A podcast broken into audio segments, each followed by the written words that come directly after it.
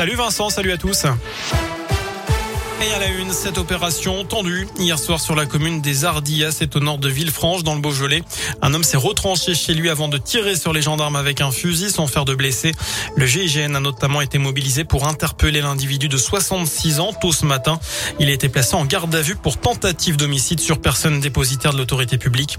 Un différent familial serait à l'origine de son comportement.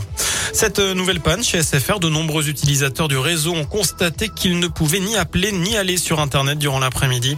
C'est d'ailleurs ce qu'a confirmé le site downdetector.fr après plusieurs milliers de pannes recensées.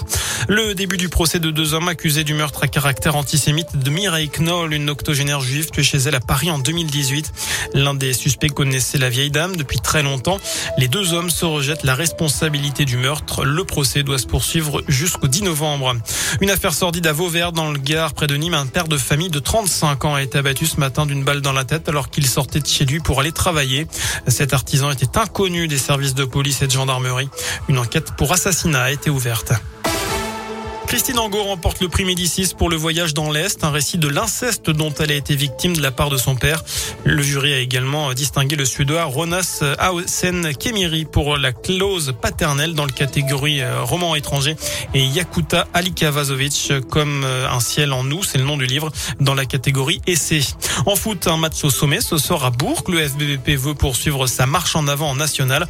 Après sa victoire à Laval vendredi dernier, le club indinois est tout simplement le seul du champ n'avoir jamais perdu depuis le début de la saison. Il est actuellement deuxième. Les Bleus reçoivent Concarneau au Marcel Vercher, une autre équipe en forme de ce début de championnat puisqu'elle pointe à la troisième place. Le coup d'envoi de ce choc, c'est à 19h et donc cela vient de démarrer. Voilà pour l'essentiel de l'actu. On vous tiendra informé du résultat demain matin, bien évidemment. Merci beaucoup.